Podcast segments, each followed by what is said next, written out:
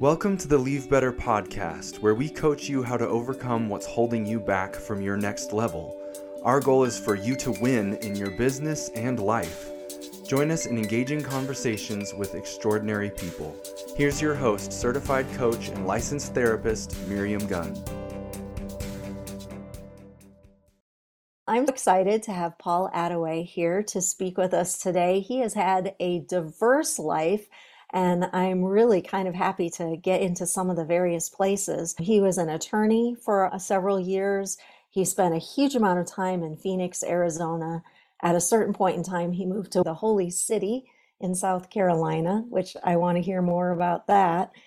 You were a 30 year entrepreneur you sold, raised and sold several businesses. You were a consultant. Then you transitioned into being a writer. And there are so few people who can do that and be successful. So, all of these are great topics for us to push into.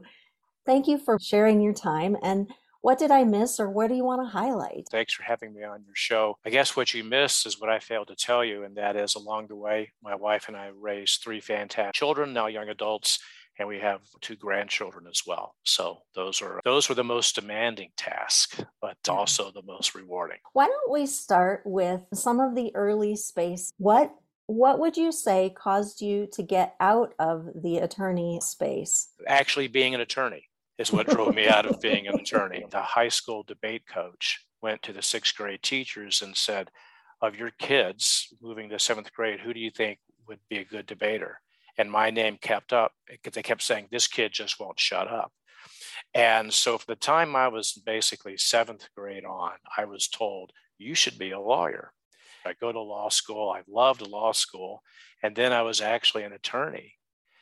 And you know there's a joke the only happy attorneys are uh, judges and ex-attorneys. So about 12 months into it i realized there's no way i could do this for the rest of my year and now that being said, I do not regret for one moment my legal career. It taught me to think very critically. Legal matters don't scare me. I'm able to um, assess them and go, this is important, this is not important. So great education. I don't regret it, but I also don't regret, you know, leaving the practice. What was it like when you made that transition? I think many of our my listeners are in midlife and they're kind of saying, Do I want to do this for the rest of my life? And yeah. maybe I want to go out uh, into entrepreneurialism. Maybe, ooh, that feels scary. You know, talk about that transition. It was scary in that I was, I was, you know, going from something that basically for as long as I could remember, this is what I was going to do. And then you get there and you're going, I don't want to be here. So that's that's disruptive my wife and I were recently at a dinner a couple nights ago. We're, we're speculating how many of us ended up where we saw ourselves when we were, you know, at that young age. So I think when I made that transition, I had to take to heart something that we had preached to our children, and that is when they said, "Why do I need to learn this?" We kept saying, "You're learning how to learn." The business of business can be figured out fairly quickly. It, at that point, then it takes a lot of hard work tenaciousness, you know, good decision making along the way, but actually understanding you know, business is is both the hardest thing in the world to do and the easiest thing to understand. It's just the execution that's so difficult.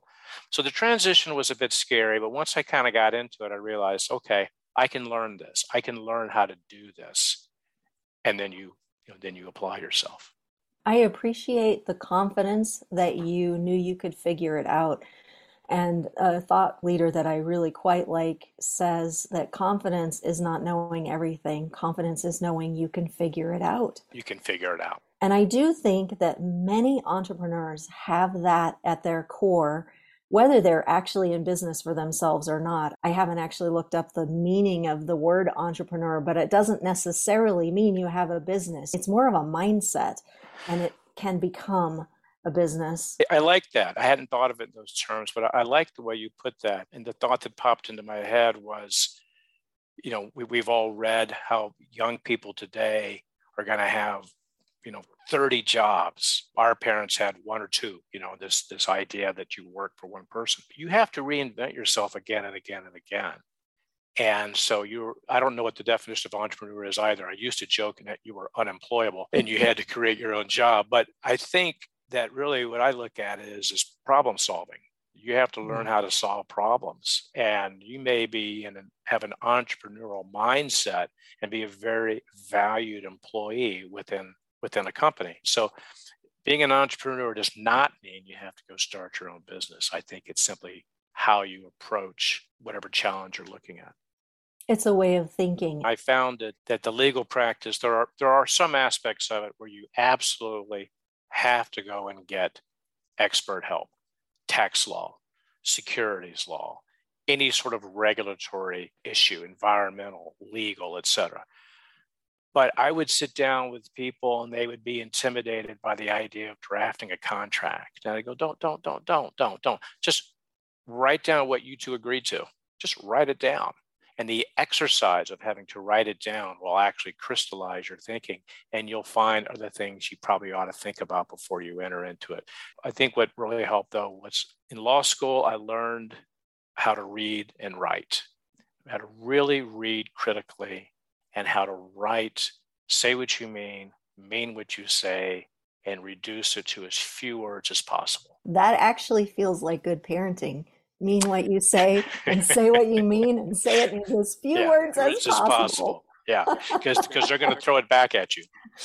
Yeah. Tell me about the first business you got into. I was an unhappy attorney, and I was speaking to my father, who was an entrepreneur. He was an engineer, started his own business, and uh, if you remember, you could go through the Sunday edition of the newspaper, and there'd be businesses for sale. So I found one, and I sent the financials to my father to get his input because he had bought and sold some small businesses along the way. And he was like, What in the world's going on? You know, I, I paid for law school. And I just said, Dad, I'm miserable. And he goes, Well, you owe me. Come to work for me.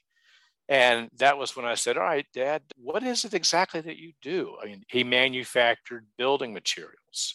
And so I went to work for my father and I learned more in that five years. And so, and it was, it was a great experience. And so he, he manufactured building materials, architectural, standing seam metal roofs, metal treatments for flat roofs, expansion joint systems that accommodate movement, be it thermal, wind, or seismic in buildings. Went to work for him. In the process, we met, I met a very, very smart man in Phoenix, Arizona, and we hired him.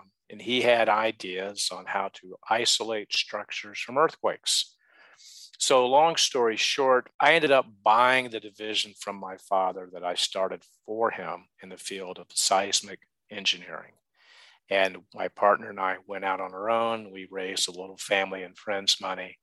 And we started, ended up starting two businesses together. We had a, an unfortunate business breakup, a classic, you know, case study on what can go wrong in a partnership. And we ended up parting ways part of the business, there was simply no way I could do it without him because there, it was a specialty and he was one of the few people in the world, really, out of a few dozen who really knew this. So I, I sold that division. The other part of the business, I was able to continue it on. And that business, we were isolating metrology equipment and high-end microscopes from micro vibrations that would frustrate the operation of this equipment. These are microscopes that magnify images 100,000 times. I got burned out. I got burned out on that.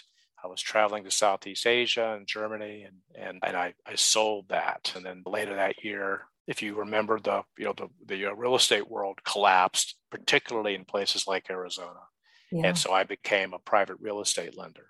And I was introduced to a gentleman who understood how to value real estate and knew how to find the borrowers. And I knew how to raise money and sort of manage money. And so the two of us came together. We had really complementary skill sets. In my first partnership, I was younger, and my certified smart guy engineer was older.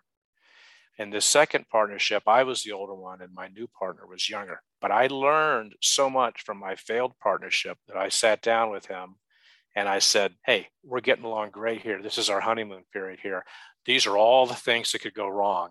And we hammered out a, a, a partnership agreement on the front end so that about five years later, I was older and was ready to do things, some things different and differently, and he wanted to keep going. We had an agreement in place that allowed us to separate the business and, and buy each other out, et cetera.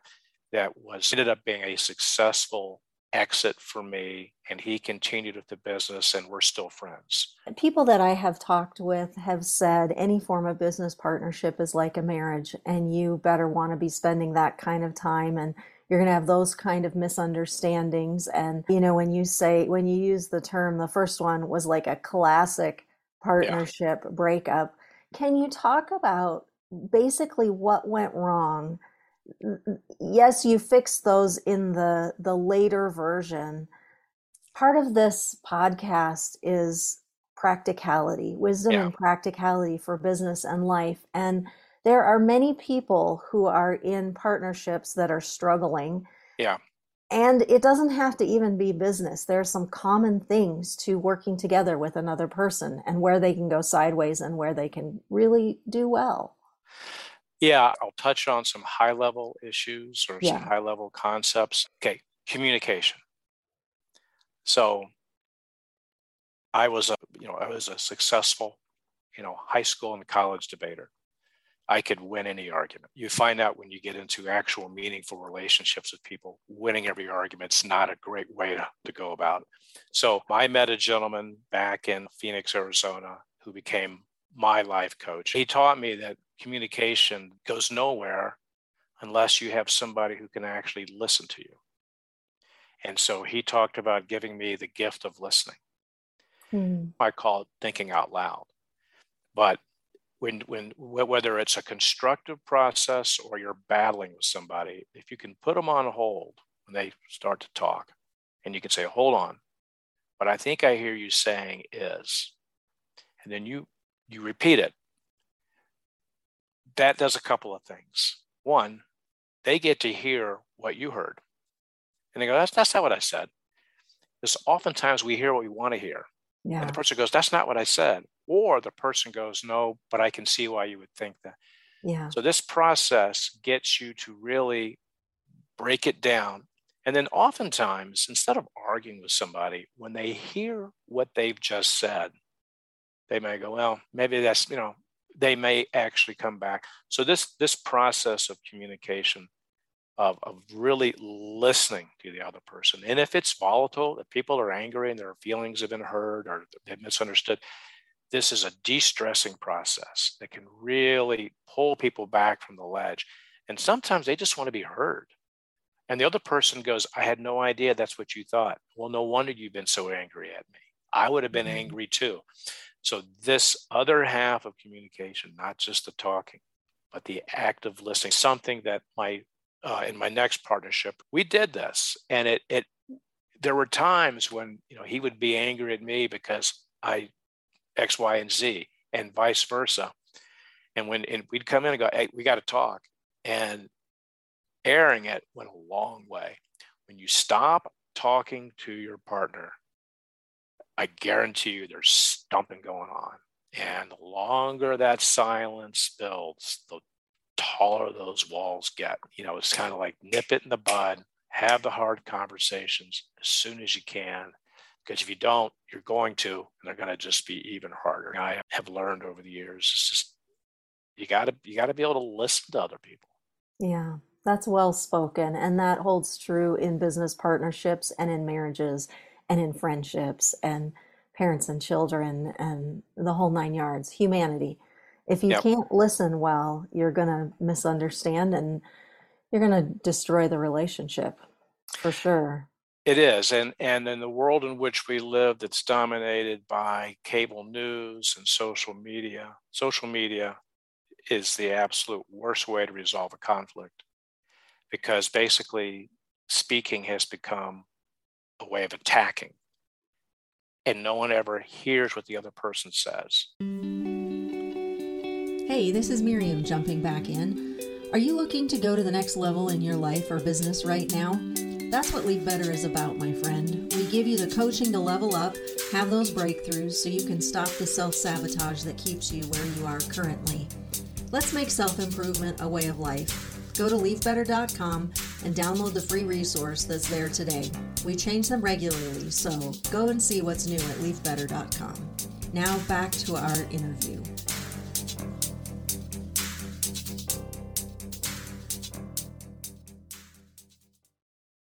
You worked for your dad and you your brother was also involved. A lot of entrepreneurs hire family members.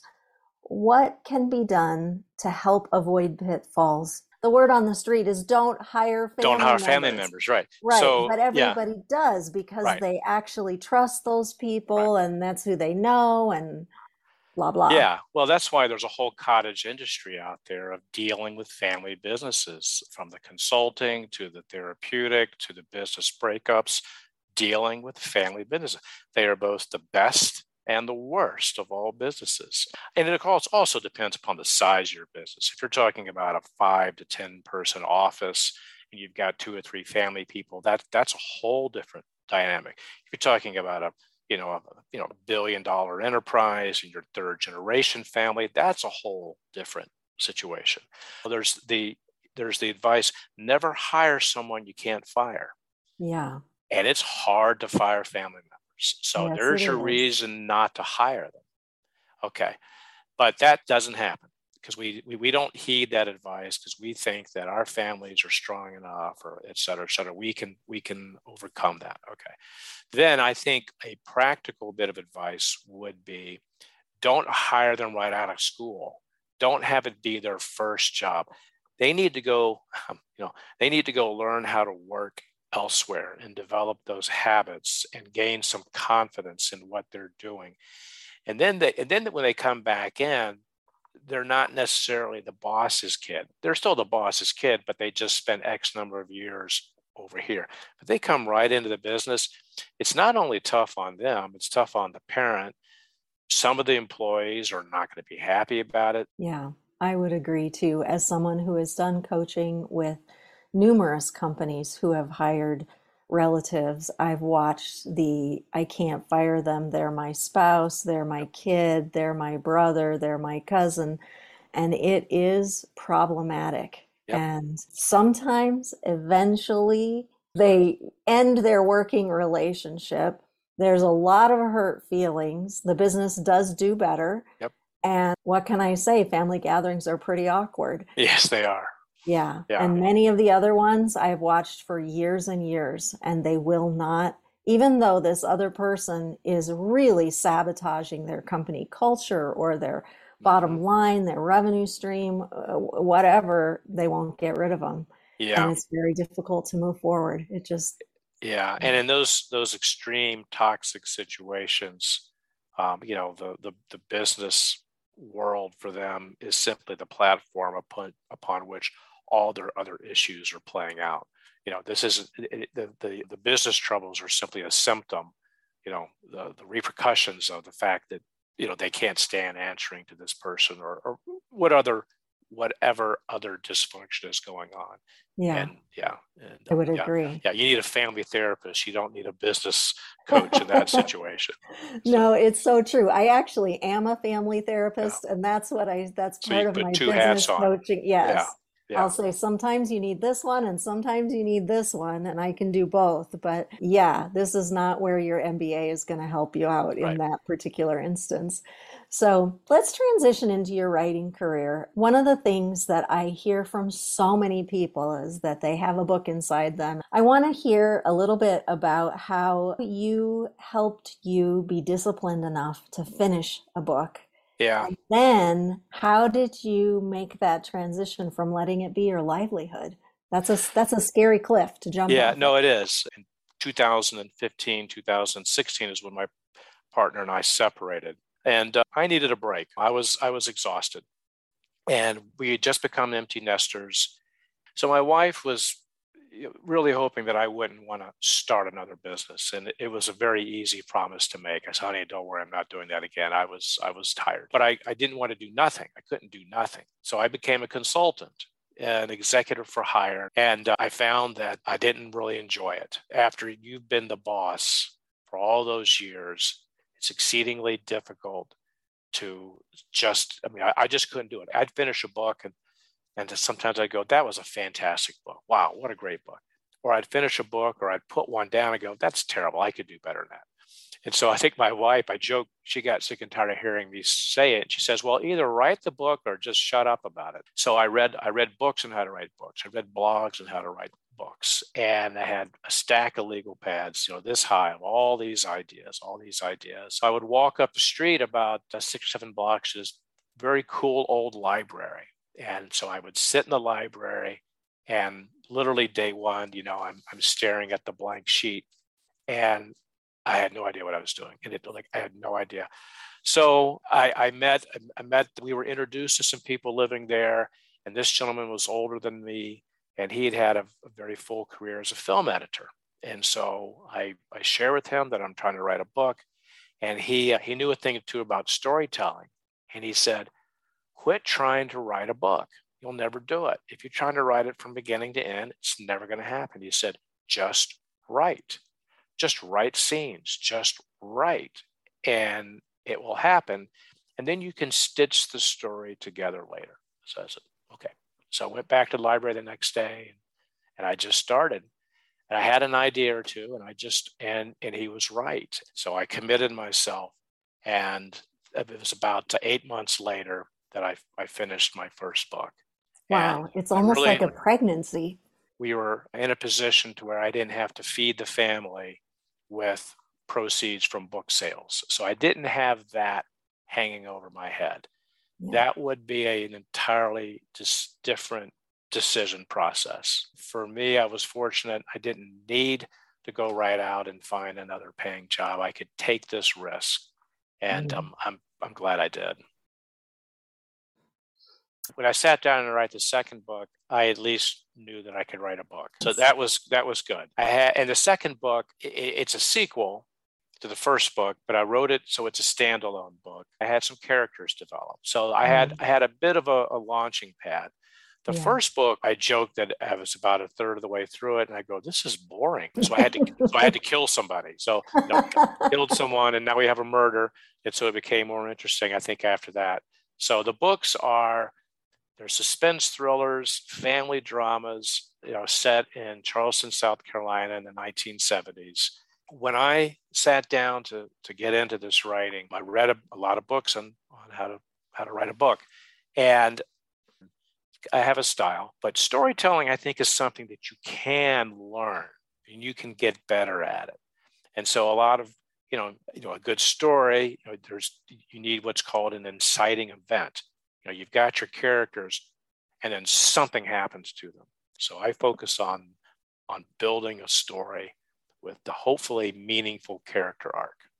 Yeah, you write them the way you can. And that's right. what makes your work identifiable as being written by you, just like an artist paints their way. And yeah. What yeah. do you what what would you like to in your mind accomplish by writing these books? I'd say a couple of things. Um, I write fiction. I would hope that it would be escapism, that you're going to read the book and you're going to go, wow, that was a fun read. You know, I enjoyed that ending. That was, wow, I didn't see that coming. So just simple escapism. I think at the same time, though, you know, I have a worldview and some of my characters share my worldview and and so you know my worldview is is christ centered now i don't beat people over the head with it at least i try not to but i try to show real life characters that are very flawed that are challenged by the, by their children their spouse their career whatever bad thing happens to them that they're not perfect they're not holier than thou but how it is that they you know learn to trust through that process. So I, I want people to enjoy the, the, the escapism, but I might take a little liberties to just sort of eh, show maybe what I feel about something through my books. Uh, I love it. Why don't you just share the titles and where people can get them? Yeah. So the first book is called Blood in the Lowcountry. And the blood is uh, because one, there is a murder but two, it's about family and blood is family. And the second book, which just came out this year in May, is called Eli's Redemption. And it is a bit of a sequel, though again, it's a standalone. So my name is, Paul Attaway, and you can find them on you know Amazon, The Evil Empire, and you can go to my website paulattaway.com, and then I'm on I'm on Instagram and Facebook. Very good. I appreciate the time and your wisdom. You gave some great practical tips and you know, going along with that vein of story, I think I mentioned to you before we got on that we like to do a gift in your name to a charity, and you chose Mercy Ships, and yep. their story is remarkable as they have doctors and dentists and physical therapists volunteering their time, giving underserved people surgeries for free. Yeah, so it's amazing. Thank you, thank you for your choice with that, and thank you for your time. And what a joy to meet you. Well, thank you. I very much enjoyed it. I hope you enjoyed this episode. If you want to pursue more in the self development realm for you and your business, contact us at leavebetter.com, where you leave better, and in addition, you leave the people and earth around you better as well. Think about this where you are currently is as a result of the decisions you made six months ago. Similarly, the actions you take today set you up for six months from now. So do something today that pushes you toward that next level of you. One last thing before you go become the dealer of growth in your sphere of influence by sharing this episode with two friends. And if you'd like to help me personally, leave a review because, yes, that actually does help. Now, go be intentional.